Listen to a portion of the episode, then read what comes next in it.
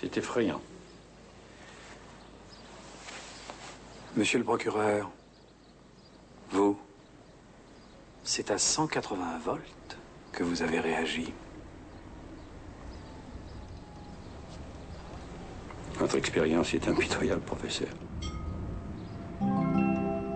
Égalité. Terminus. Jamais.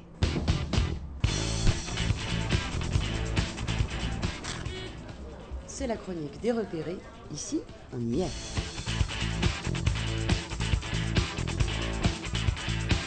Votre expérience est impitoyable.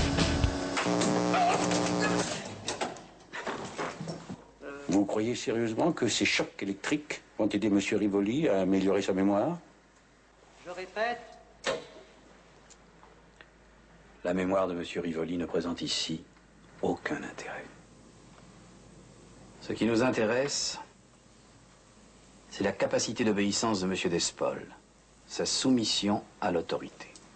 L'autorité pour Monsieur Despol, c'est le cadre de cette université, le professeur Flavius, moi-même, et nos blouses blanches qui sont les symboles de cette autorité. Nous venons de lui imposer un code de punition à infliger à une victime qui ne lui a rien fait. Jusqu'où va-t-il obéir à cet ordre imbécile et révoltant que nous venons de lui donner? Tout le problème est là. Mais enfin, il va tout de même aller jusqu'à 450 volts. Je ne sais pas.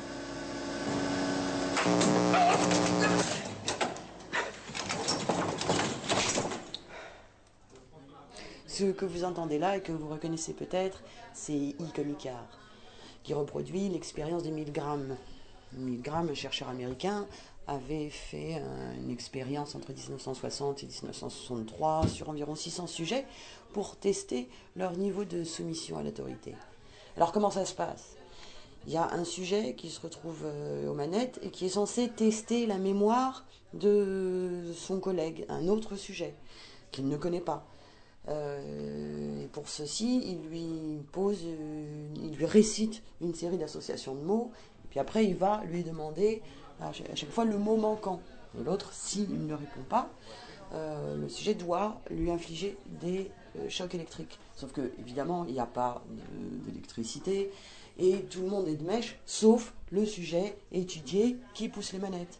Et on s'aperçoit que 60% des gens continuent euh, de pousser les manettes, alors que rien ne les y oblige, sinon l'autorité supposée de, des scientifiques qui entourent l'expérience. Donc on voit ça dans I comme et le procureur, joué par Yves Montand, s'étonne euh, de voir euh, que les sujets continuent à pousser les manettes. Alors pourquoi on vous parle de ça aujourd'hui? Parce que cette expérience a été reproduite euh, il y a peu de temps à la télé. Vous en avez peut-être entendu parler ou peut-être lu des articles à ce sujet.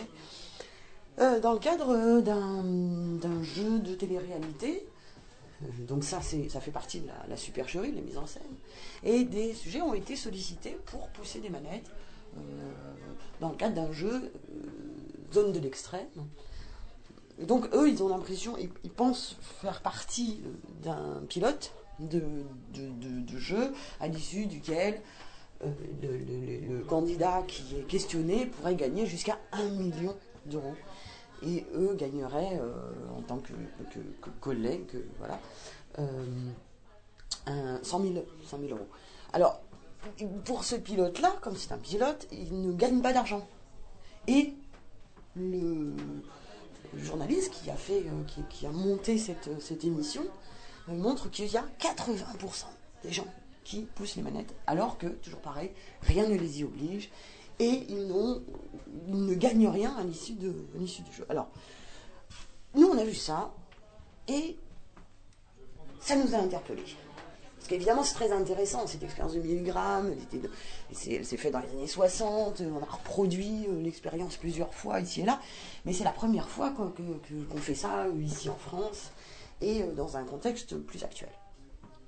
Alors on est allé à la rencontre de gens qui, pour un peu explorer ces notions de, de soumission à l'autorité et de consentement. Dans l'actualité également, vous en entendez sans doute parler depuis plusieurs jours, ce débat sur l'emprise de la télévision et plus généralement sur la soumission à l'autorité. Journal de France 2, 16 mars 2010. Qui sera diffusé ici même, sur notre antenne, demain soir. Il s'agit d'un faux jeu télévisé, mais les candidats bien réels ne le savent pas. Ils pensent participer à une vraie émission et c'est une démonstration sidérante. La plupart des joueurs vont obéir aux règles jusqu'à infliger des décharges potentiellement mortelles à leurs partenaires partenaire, entre guillemets. Euh, ce documentaire, en fait, euh, c'est la mise en scène d'une expérience très connue qui s'appelle l'expérience de Milgram, euh, adaptée à la télévision. James, citoyen lambda, mais scrutateur vigilant des médias, a voulu réagir à cette émission. Et il nous explique pourquoi il est important de revenir à l'expérience de Milgram. Pour moi, l'expérience de Milgram à travers le film Icomika, ça a été un révélateur. C'est ce qui m'a, moi, donné, euh, euh, enfin, donné le goût de. l'envie de, de, de, de, jamais me laisser avoir, de ne jamais me laisser tromper par ce genre de par ce genre d'ordre. Ce qui explique le niveau de soumission des questionneurs, c'est leur respect d'une autorité en qui ils avaient confiance et qui a sciemment décidé d'abuser de son pouvoir. La plupart n'étaient pas armés pour résister à cet abus. Notre expérience pose donc clairement la question du pouvoir de la télévision. Quelle est sa nature? Quelles sont ses limites? Ce que démontre l'expérience de Milgram, c'est qu'on obéit à une autorité qu'on estime légitime. On obéit à des, des injonctions idiotes ou carrément uniques jusqu'à potentiellement tuer quelqu'un. Ce que démontre Christophe Nick, c'est que la télévision est devenue une autorité légitime. Et que donc les sujets, au sein d'un jeu télévisé, vont obéir à des injonctions complètement idiotes, cruelles. Là où Christophe Nick va trop loin, c'est qu'il en fait le procès d'une certaine télévision, de la télé-réalité, et qui réduit l'expérience reproduite dans le jeu de la mort, l'expérience du Milgram, à ce procès de la télé-réalité. Et que donc il prend l'expérience du Milgram comme un prétexte pour valider son propos d'origine. Effectivement, euh, le jeu, enfin, le, fait de rappeler euh, comme ça euh, que la soumission à l'autorité, c'est pas l'affaire de quelques-uns, de gens opprimés euh, à l'autre bout du monde, euh, c'est intéressant. Donc je trouvais que c'était... moi j'ai pris ça comme vraiment quelque chose d'intéressant de reprendre cette expérience pour rafraîchir, les, rafraîchir les idées de ceux qui l'auraient oublié ou de ceux qui ne savaient pas, enfin qui ne savent pas. Et je me suis dit, bah voilà, en fait, le documentaire va, faire, va avoir comme effet d'être un, coup de tonnerre dans, dans, la conscience des gens. Et ils vont s'apercevoir que s'ils font pas gaffe, ils obéissent à n'importe enfin, quel ordre, euh, etc. Donc ça va, ça va un peu les remuer. Et en fait, j'ai trouvé que le montage de l'émission et, et le débat qui a suivi, euh, bah, en fait, était plutôt euh, un prétexte pour le, réalisateur pour dire du mal d'une certaine télévision, plutôt que de, enfin, plutôt que de, de, de, s'appuyer sur les conclusions, enfin, sur des résultats scientifiques pour, pour réveiller les consciences, pour pour que les gens euh, réalisent qu'ils pouvaient obéir à des ordres euh, vraiment euh, iniques des fois, etc. Donc ça m'a un peu gonflé de m'apercevoir qu'en fait, il utilisait l'expérience de Milgram à des fins personnelles qui sont, qui, enfin, qu'il regarde. Il n'aime pas la télévision de TF1 et d'M6, il le démontre, mais pour ça, il s'appuie sur une expérience qui est censée dire tout autre chose. Moi, ce qui m'intéresse justement, enfin, quand, une fois qu'on une fois qu'on a mis en évidence ce genre de choses, qu'il y a les deux tiers ou 80% des, personnes qui obéissent bêtement à des ordres, qui peuvent être immoraux, et malgré la torture que ça peut représenter pour eux-mêmes, euh, qui continuent, qui obéissent, ce qui me semble important, c'est qu'on trouve des moyens de, faire en sorte que ces gens-là sachent et aient la force, trouvent la force de désobéir plus tard, et que nous, on nous, apprenne à résister à ce genre d'ordre, à détecter l'immoral et, et, à trouver la force euh, de résister.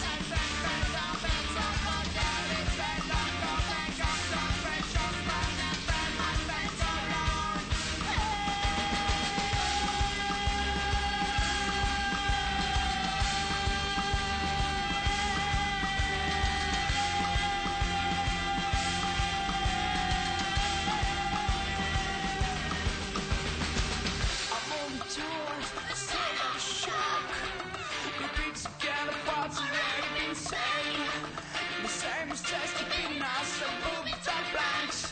I'm feeling nothing, living in some town. Every Monday about 10 cabins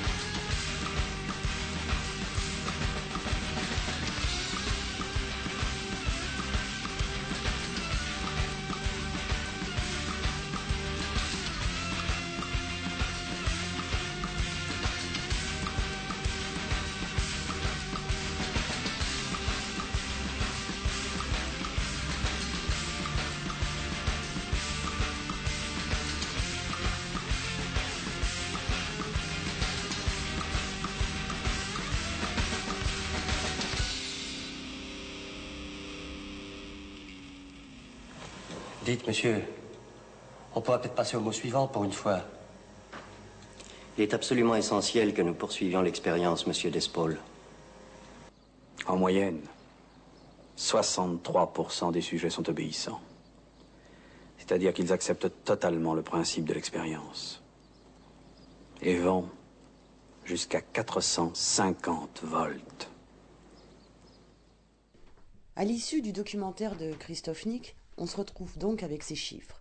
80% des gens poussent les manettes et seulement 20% des gens résistent. C'est des chiffres qui font peur et qu'on ne discute pas. Alors évidemment, nous on se demande, 80% des gens qui appuient les manettes, c'est une telle majorité qu'on a peur que par la fatalité des pourcentages, la fatalité des chiffres, qu'en fait on ne se retrouve pas avec, avec cette idée que, bah, ma foi, puisque 80% des gens le font, bah, c'est normal qu'on le fasse, et que bah, si on le faisait, de pousser les manettes, bah, ce serait excusable, ce serait normal. Et nous on se dit non. Il faut faire partie des 20%. Comment faire partie des gens qui résistent? Comment résister? Oui, exactement. Ça, c'est vrai. Et je ouais, ça, je l'ai, vécu aussi, ça. Euh, avec des collègues de boulot, dans ta famille, si tu poses la question, les gens, en fait, s'arrêtent à, ça. Ah bah, tu te rends compte? Ça peut t'arriver, puisque ça arrive à euh, de personnes. Et finalement, en plus, ils se disent, bon, bah, puisque finalement, ça arrive à tant de gens que ça, si ça m'arrive à moi, c'est pas grave. J'espère qu'on ne fera pas partie des 20% non plus, parce que les 20% dont tu parles, c'est des gens qui commencent à électrocuter les autres. C'est-à-dire qu'a priori, ça les gêne pas tant qu'ils voient pas des chiffres faramineux ou qu'ils n'ont pas compris que l'autre allait souffrir. Hein, parce que les 20% qui s'arrêtent, c'est des gens qui commencent à torturer. Donc j'espère que non. Faut pas faire partie des 20% non plus. Faut faire partie des gens qui rentrent pas dans cette statistique, mais il faut qu'à un moment donné, les scientifiques disent, bah, statistiquement, il y a aussi des gens qui refusent avant. Et c'est cette partie-là, moi, que je, que je voudrais qu'on développe. L'essentiel de ma critique, c'est que ni le documentaire, ni le débat, ni, la ni les polémiques qui ont suivi ne font état des gens qui ont vraiment refusé d'entrer dans le jeu. C'est-à-dire qu'ils n'ont même pas commencé. Et du coup, c'est euh, bon, bah, enfin voilà, finalement, je résiste, mais je suis pas comptabilisé dans les stats. Donc, est-ce que je suis un résistant? Non. Au, au, au, sens scientifique du terme, au regard de ce, que, de, de ce documentaire-là, bah, j'existe pas. Donc, c'était surtout ça qui m'intéressait, de savoir en fait combien on était à pas exister. Et, et, il aurait fallu parler de ça, justement. Soit euh, dans le débat, soit après, euh, parce qu'il n'a pas fait ce documentaire pour rien, euh, ce gars-là.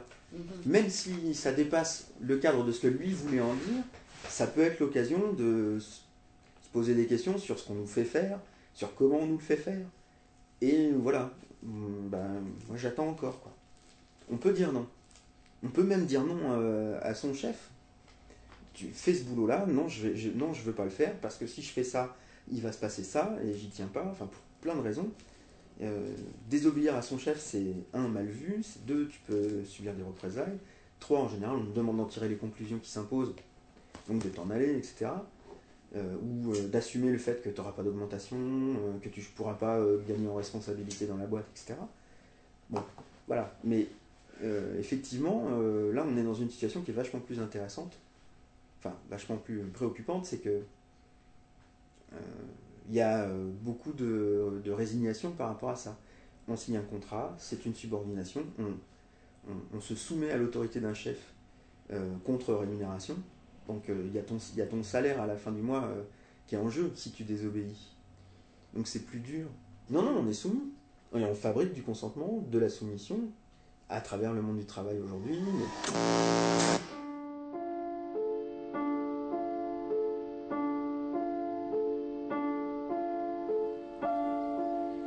Ce qui signifie que dans un pays civilisé, démocratique et libéral, les deux tiers de la population sont capables d'exécuter n'importe quel ordre émanant d'une autorité supérieure. Merci, monsieur le procureur. On va donc laisser James pour l'instant à ses récriminations. Dans euh, ce- cette expérience, on a donc vu euh, le, processus de la soumission à une autorité légitime, etc. Qu'est-ce qui se passe? Comment marche cette soumission? Alors, on va sortir un petit peu du cadre de l'ex- l'expérimentation ici. Et on va s'intéresser à la soumission dans nos vies, dans nos vies quotidiennes, au travail par exemple. Et pour ça, on a été voir Monsieur Ménoro, sexologue de son état, qui s'est beaucoup intéressé au concept de consentement. Aujourd'hui, on est plutôt dans un concept du consentement depuis quelques années très positif. Dès qu'on dit consentement, on est plutôt du côté positif. Puisque, euh, que ce soit euh, dans le domaine euh, du rapport médecin-soignant, on parle du consentement du malade, il y a eu plein de lois effectivement sur le consentement du malade, mais on parle aussi du divorce par consentement mutuel, et effectivement, dans la, sexualité, on a tendance aujourd'hui à dire que du moment qu'il y a consentement, il n'y a pas de problème. Donc le consentement est plutôt vu du côté positif. Je rajoute aussi, euh, du point de vue politique aussi, on dit ah mais s'il y avait euh, de la concertation et, du consentement, il n'y aurait plus de problème. Donc en fait, le consentement a l'air d'être euh, le remède miracle pour effectivement être au clair avec les notions de liberté d'une certaine manière. C'est-à-dire s'il y a consentement, il y a liberté. Quand on regarde bien, le consentement, euh, peut-être autrefois, plus qu'aujourd'hui, euh, avait aussi euh, un côté beaucoup plus restrictif que positif. Et donc moi j'avais repris de vieilles expressions. Première vieille expression, dans la marine, je vous les cite les expressions quand même. Cette vergue a fortement consenti, un vaisseau a consenti dans toutes ses parties pendant l'échouage. Ce qui veut dire que rien n'est détruit, mais que le mât et la coque se sont fortement courbés sous la pression du vent et de la mer. Donc consentir, c'est donc faiblir, céder. Donc, euh, et dans une phrase de Malherbe quand même qui est intéressante, surtout par rapport au sujet dont on parle aujourd'hui, toutes les fois que l'on consent aux vraisemblances, on se met certainement en danger de se tromper. Consentir, c'est se soumettre dans ces, dans ces... Parce que, alors moi je pense que euh, je pense qu'on utilise de plus en plus euh, l'ambiguïté du concept de consentement aussi. C'est-à-dire qu'en fait, c'est là, que je trouve qu'il y a une différence avec les concepts de soumission et d'obéissance. Comme le consentement a un petit côté, effectivement, euh, un côté positif et un côté négatif, hein, cette ambiguïté-là, on l'utilise beaucoup. Je trouve que le, le pouvoir l'utilise beaucoup actuellement, le consentement, puisqu'on n'arrête pas, enfin on voit bien, euh, y compris là maintenant sur les prochaines réformes à venir, on n'arrête pas de nous dire, mais de toute façon, il y aura concertation, il y aura négociation, etc. alors que c'est une négociation à partir de choses qui sont déjà décidées. C'est-à-dire que moi je pense que euh, le consentement devrait être euh, dans, son, dans ses racines sentir avec, et non pas céder à. Et en fait, sentir avec, c'est construire ensemble quelque chose. Or, dans les notions de consentement aujourd'hui, que ce soit dans, le domaine, dans, tous les domaines de pouvoir, où justement on nous parle de consentement, que ce soit dans le pouvoir politique, dans le pouvoir médical, etc., on voit bien effectivement qu'on utilise cette ambiguïté. Et qu'en en fait, on fait consentir les gens en les faisant céder et accepter un certain nombre de choses. Crois que c'est ça surtout. Alors qu'est-ce que nous explique là Jean-Siméon Ménoro Il nous explique que consentir, ça peut être sentir avec, consentir, ou céder à. Sens positif, sens négatif. Et que, en fait, cette ambiguïté, elle est utilisée beaucoup aujourd'hui, par nos politiques notamment, à notre détriment. C'est-à-dire qu'on fait comme si le consentement c'était quelque chose de positif, alors que bien souvent, c'est plus quelque chose qui est de l'ordre de la soumission, active mais de la soumission. Alors si on prend sur un plan plus général euh, de ces problèmes effectivement de, euh, soumission, euh, qui peut nous amener jusqu'à la torture, jusqu'à la destruction, en fait c'est toujours, les gens le font toujours pour, entre guillemets, le, le bien moral. Mais le, le, ce qui effectivement obéit au nazisme, c'était pour, euh, pour l'ordre. Euh, bon, ceux qui obéissent aux scientifiques, dans l'expérience de Milgram, c'est pour améliorer la mémoire des gens. C'est toujours pour une bonne cause. Hein. Euh, et là, d'après ce que j'ai su par rapport à la télé, c'est pour aider la personne à gagner.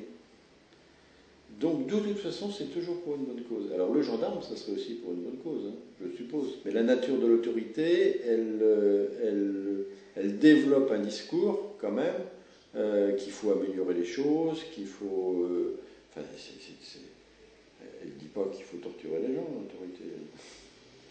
Elle, a un autre objectif. C'est pour le bien-être de l'individu, soit dit, enfin, en tout cas, soi-disant.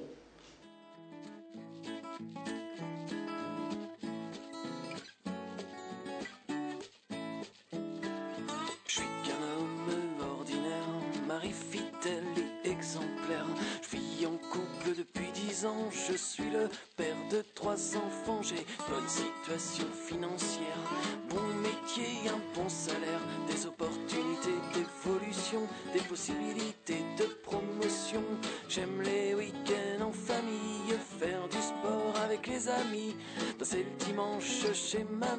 je suis qu'un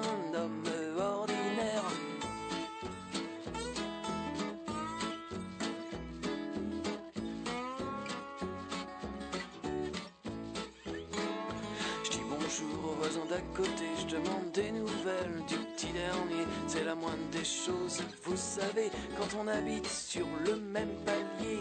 J'aide les vieux à traverser, j'en accompagne même au supermarché. Je suis poli et bien élevé, ça devient rare comme qualité. J'ai mes petites faiblesses, mes petites lâchetés. Après tout, personne n'est parfait. Il me jettera la première pierre, moi je suis qu'un homme ordinaire. Eh bien, messieurs, d'abord quelques mots sur l'expérience que nous allons tenter aujourd'hui. Une théorie établie par des psychologues soutient que l'individu apprend correctement et d'une manière plus efficace lorsqu'il sait que chaque erreur de sa part lui attirera une punition. Une application dans la vie courante, c'est, par exemple, la fessée que les parents administrent à l'enfant lorsqu'il se trompe. Ils espèrent que cette forme de punition particulière incitera l'enfant à mieux se souvenir.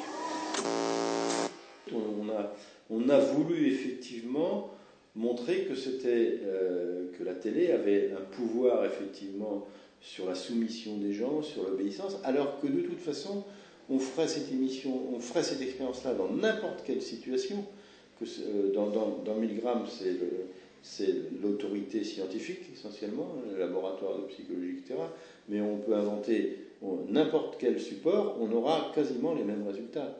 Alors là, je sais, j'ai lu les articles, on, er- ergote un peu sur euh, 1000 grammes, c'est 60%, et là, c'est 80%. Donc la télé, euh, pour, pour un certain nombre de personnes, ça ça n'a pas beaucoup d'importance, c'est 60 ou 80%. Euh, c'est euh, dans l'article qu'il a écrit, appelle ça des chiffres adverbiaux. Adverbiaux, c'est-à-dire que ce soit 62% ou 80%, cela veut dire beaucoup. J'ai vu surtout l'expérience de Milgram dans le, dans le film Il Comica, hein, qui est quand même assez, assez bien fait par rapport à ça. Et on, on voit bien à un moment que celui qui, tire- qui appuie sur les manettes dit Mais il faut qu'on arrête, il faut faire quelque chose. Euh, essaye même de dire euh, Mais répondez bien. Réfléchissez avant de dire n'importe quoi. Si vous croyez que ça m'amuse, moi, de vous envoyer des décharges. Allez, mot suivant, frais. C'est ça, c'est extraordinaire. C'est-à-dire qu'en fait, pour pas. euh, ils veulent arrêter. C'est ça qui est très, important peut-être. Ils veulent arrêter, mais ils ne remettent pas en cause l'expérience. C'est-à-dire tous ceux qui veulent arrêter ne remettent pas en cause l'expérience. Ils arrêtent parce qu'ils sont tiraillés, parce que justement ils sont tiraillés euh, vu euh, ce qu'ils se rendent compte, mais ils ne demandent pas d'arrêter l'expérience. Parce qu'ils cautionnent le système, c'est-à-dire qu'ils sont toujours dans, dans- l'objectif pour eux est, est- important. Il faut aller jusqu'au bout de cet objectif-là. bien parfois, mais tout le monde le fait. Alors pourquoi pas moi? Et puis après, il m'arrive bien parfois de me garer sur des places réservées aux handicapés. Mais après tout, les handicapés conduisent très rarement. Et si je me prends un PV, je connais le préfet, il me les fait sauter. Et puis la police ferait mieux de s'occuper de tous les voyous qui traînent dans les quartiers. Parce que je suis pas raciste, mais quand même, les étrangers profitent du système. Y en a marre d'assister tous ces feignants qui veulent pas bosser. D'ailleurs, j'ai mis mes gosses dans le privé. Parce qu'au moins là-bas, on les fait trimer. Aujourd'hui, faut être le premier. A pas de place pour les derniers. C'est pas moi qui irai relever un homme blessé ou allongé. Je me mets le pas de ce qui me regarde pas. À chacun sa croix et c'est mieux comme ça quand dans la rue un homme se fait braquer. Je baisse les yeux pour pas regarder. Je vois pas pourquoi j'irais l'aider. Après tout peut-être qu'il l'avait cherché. Moi je suis qu'un homme ordinaire. On est des milliards comme ça sur terre. Tant d'une guerre, une dictature pour révéler au monde notre pourriture. Moi je suis qu'un homme ordinaire, rien qu'un salaud exemplaire. Mais lâcheté et mon indifférence font de moi un bourreau en puissance. Moi je suis qu'un homme ordinaire. On est des milliards comme ça sur terre. Attendre une guerre, une dictature pour révéler au monde notre pourriture. Moi je suis qu'un homme ordinaire, ordinaire, ordinaire.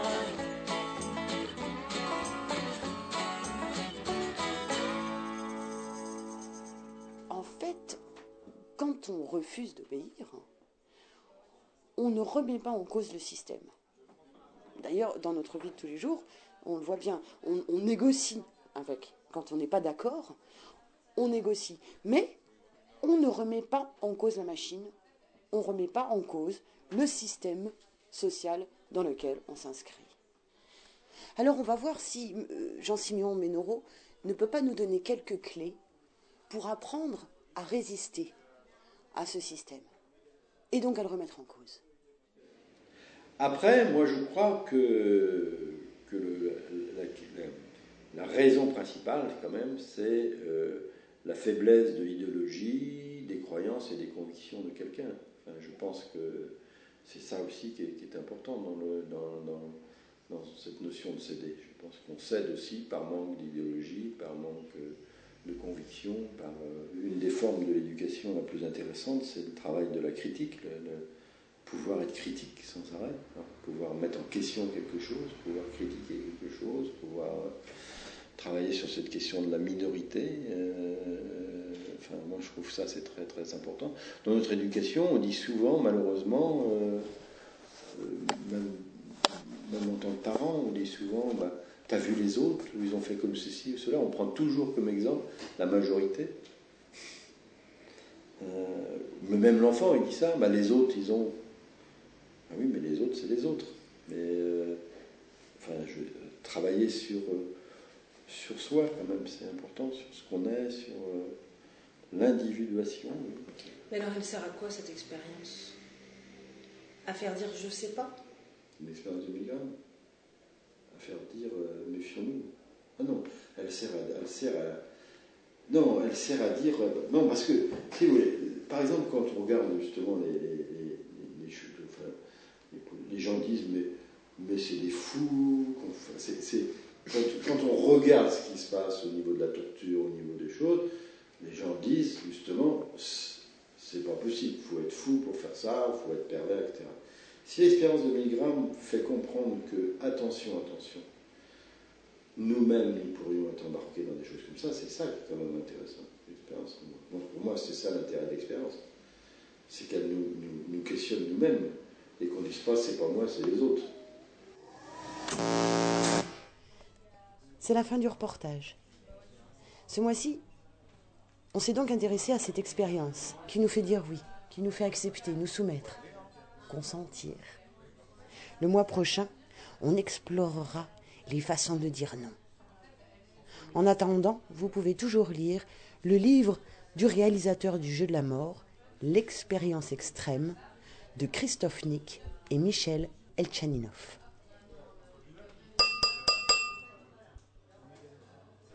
Hier, enfin le mois dernier, le repère de Nantes s'est penché sur la bonne vieille question de l'individualisme.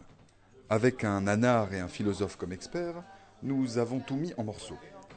Vous vous croyez tous des individus libres? Ben pas du tout. En fait, on est tous déformés, manipulés, roulés dans la farine, malades de notre individualisme forgé de toutes pièces par cette putain de société. Attention, on va tous griller. On pensait en savoir plus Eh ben, c'est pas sûr.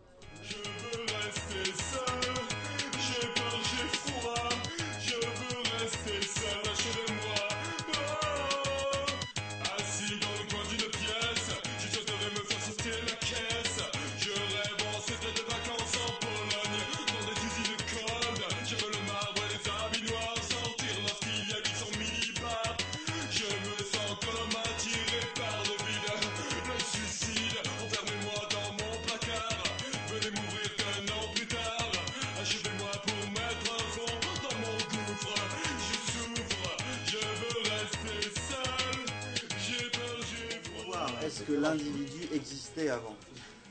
Est-ce qu'on était individualiste? Plus ou moins, c'est, pour reprendre ce que j'ai dit, il me semble qu'on a à la fois lâché la bride aux individus, mais en même temps pour les réinscrire euh, la plupart du temps dans des, dans des collectifs qui étaient plus ou moins brimants, plus ou moins conditionnants, etc. Bon, il n'y a qu'à voir la Révolution française, hein, euh, euh, les droits de l'homme et du citoyen, bon, bah, très bien, c'est l'individu, hein, à qui on reconnaît liberté de conscience, des droits politiques, etc., euh, dans, dans la forme de la citoyenneté, mais en même temps, on le réinscrit de force dans la nation, hein, et on l'envoie se faire trouver la peau à Valmy. hein. Bon, et qui l'envoie se faire trouver la peau à Valmy Euh, La bourgeoisie. Bon, autrement dit, euh, l'individu, à la fois, on l'a libéré, bon, parce que ça, ça développait les forces de marché, etc. Mais d'un autre côté, dès que euh, ça commençait à aller un peu tous azimuts, on revenait à des formes d'ordre, à des formes de- de- de- d'oppression, finalement, euh, qui faisaient que euh, les individus restaient enfermés hein, dans, des, dans, des, dans des formes de pouvoir. Moi, je crois des- quand même que si l'individu n'était pas, à- il y a quelque temps, alors exactement quand, j'en sais rien, mais il n'était pas individualiste, c'est tout simplement parce qu'il n'avait pas les moyens, comme tu l'as dit, mais tout simplement parce qu'il ne voulait pas non plus. Mais c'est aussi associé à l'arrivée du capitalisme qui avait besoin de travailleurs libres, etc. C'est-à-dire euh, exode rural. Bon, mais le travailleur libre, euh, c'est l'homme euh, qui ne possède plus ses bras, hein, bon, qui est libre de se faire exploiter en, quelque sorte. Donc à la fois on libérait les individus et en même temps on les réinscrivait dans de l'exploitation, dans de l'oppression, etc. Et à mon avis, tout le processus de la modernité, il se joue là-dedans. Il est profondément contradictoire. D'un côté on lâche, et de l'autre côté on resserre complètement les boulons. Le meilleur moyen que, entre guillemets, le libéralisme a trouvé pour contrôler les individus, c'est plus de les réinscrire dans des valeurs collectives type la nation ou l'entreprise, comme on avait l'entreprise paternaliste du début du siècle dernier, c'est on va enfermer l'individu dans sa logique d'individu et il ne pourra plus en sortir. Et le système de consommation qu'on a aujourd'hui, le système marketing qu'on a aujourd'hui, il est extraordinairement puissant parce qu'il ne vous enferme plus dans un système collectif qui, à un moment donné, on se regarde les uns les autres. Dans un système collectif, on est un peu tous en train de se faire avoir. On enferme l'individu dans son isolement de personnes tout seul et on les isole les uns les autres et effectivement on les amène à consommer, effectivement, mais en même temps, si vous prenez dans le temps, un cadre, c'était euh, la représentation humaine de ce que c'était que l'entreprise. C'était quelque chose d'extrêmement puissant. Aujourd'hui, courrier cadre, vous avez le sous-titre, c'est chaque mois je travaille pour moi. Et donc là, on a complètement cette bascule là, elle est incroyable. C'est-à-dire que on, transforme les gens en quelque chose d'hyper valorisé, d'hyper puissant. C'est euh, un sujet qui est tout puissant. Je peux faire ce que je veux avec mes cheveux. Je peux, on fait ce qu'on veut. On, fait, on consomme comme on veut. On vit la vie qu'on veut. Le bonheur. Et on est responsable de tout. Et c'est extraordinaire à quel point le libéralisme a s'est sorti de cette logique de- d'enfermement euh, dans des valeurs, euh, etc. Non, non, non, on sort complètement ça. On va laisser les gens faire exactement ce qu'ils veulent, alors dans un système hyper canalisé qu'est le système de consommation, effectivement, mais consommation de tout, effectivement, consommation euh, matérielle, de nourriture, euh, de services, de valeurs, de politique. Effectivement, la politique aujourd'hui, c'est de la consommation, c'est ni plus ni moins que ça. On va pouvoir aller piocher dans les trucs, aller regarder ce qui nous va, ce qui ne nous va pas. Euh, et on est dans un système qui arrive un peu au bout de sa logique, effectivement, où l'individualisme devient une idéologie qui prône la liberté totale et qui l'enfermement total.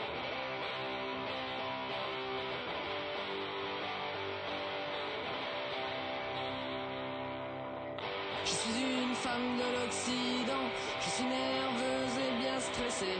J'achète toutes sortes de calmants, je et du café.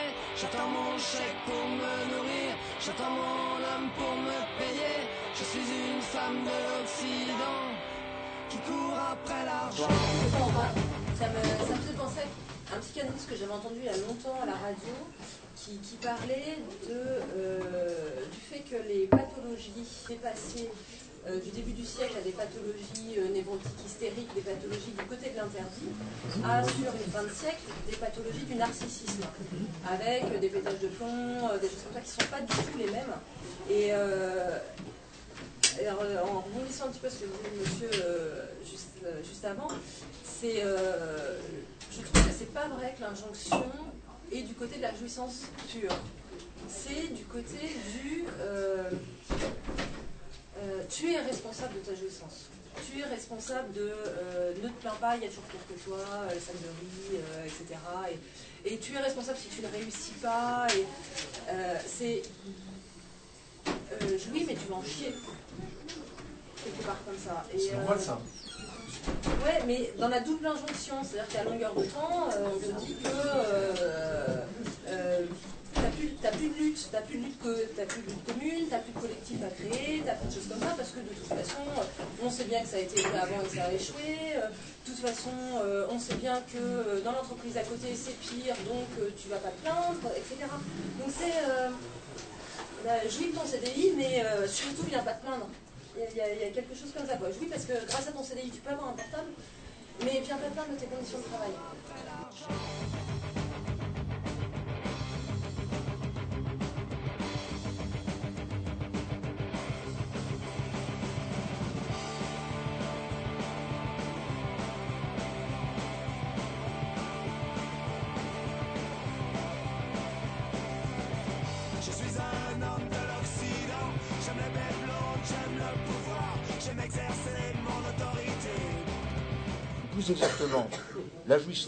N'est pensable que lorsqu'elle est l'aboutissement d'un désir.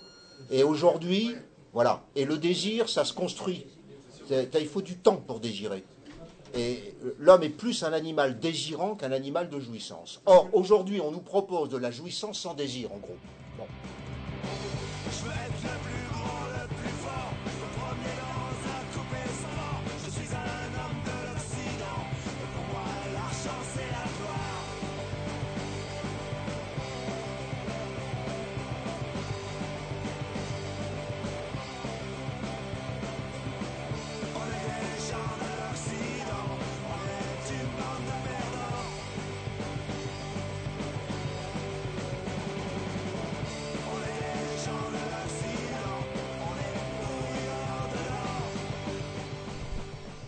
Terminer la soirée, Philippe nous a lu une citation de Proudhon, un des premiers penseurs anarchistes.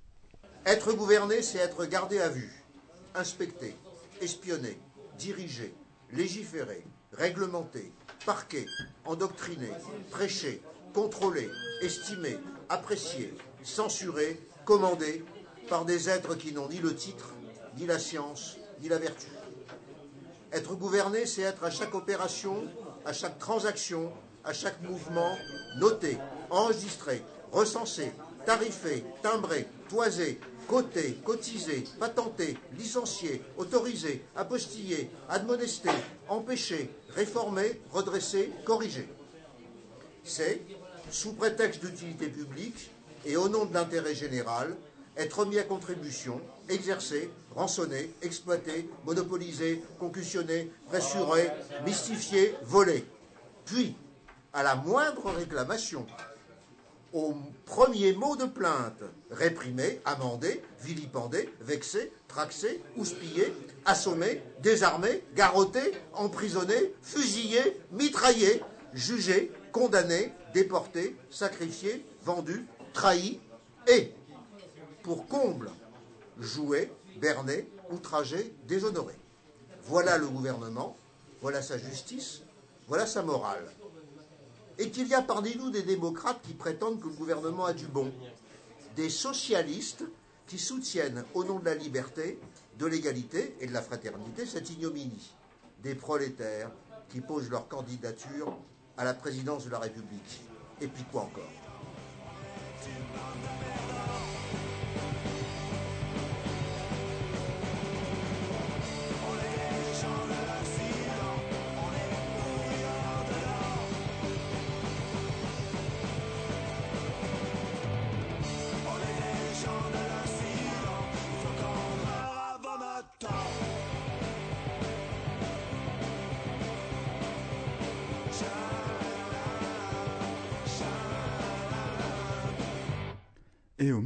Prochain repère, vous aurez...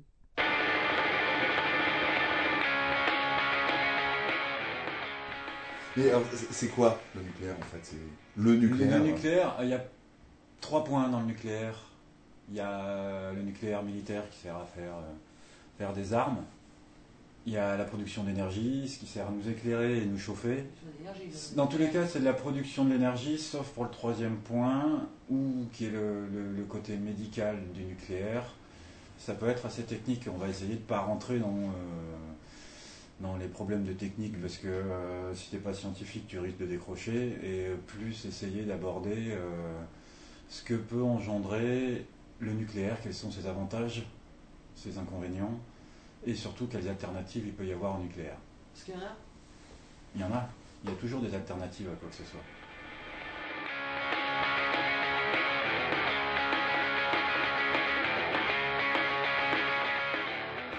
C'est vendredi 21 mai à 19h19 au Méliès. Dans les bouches.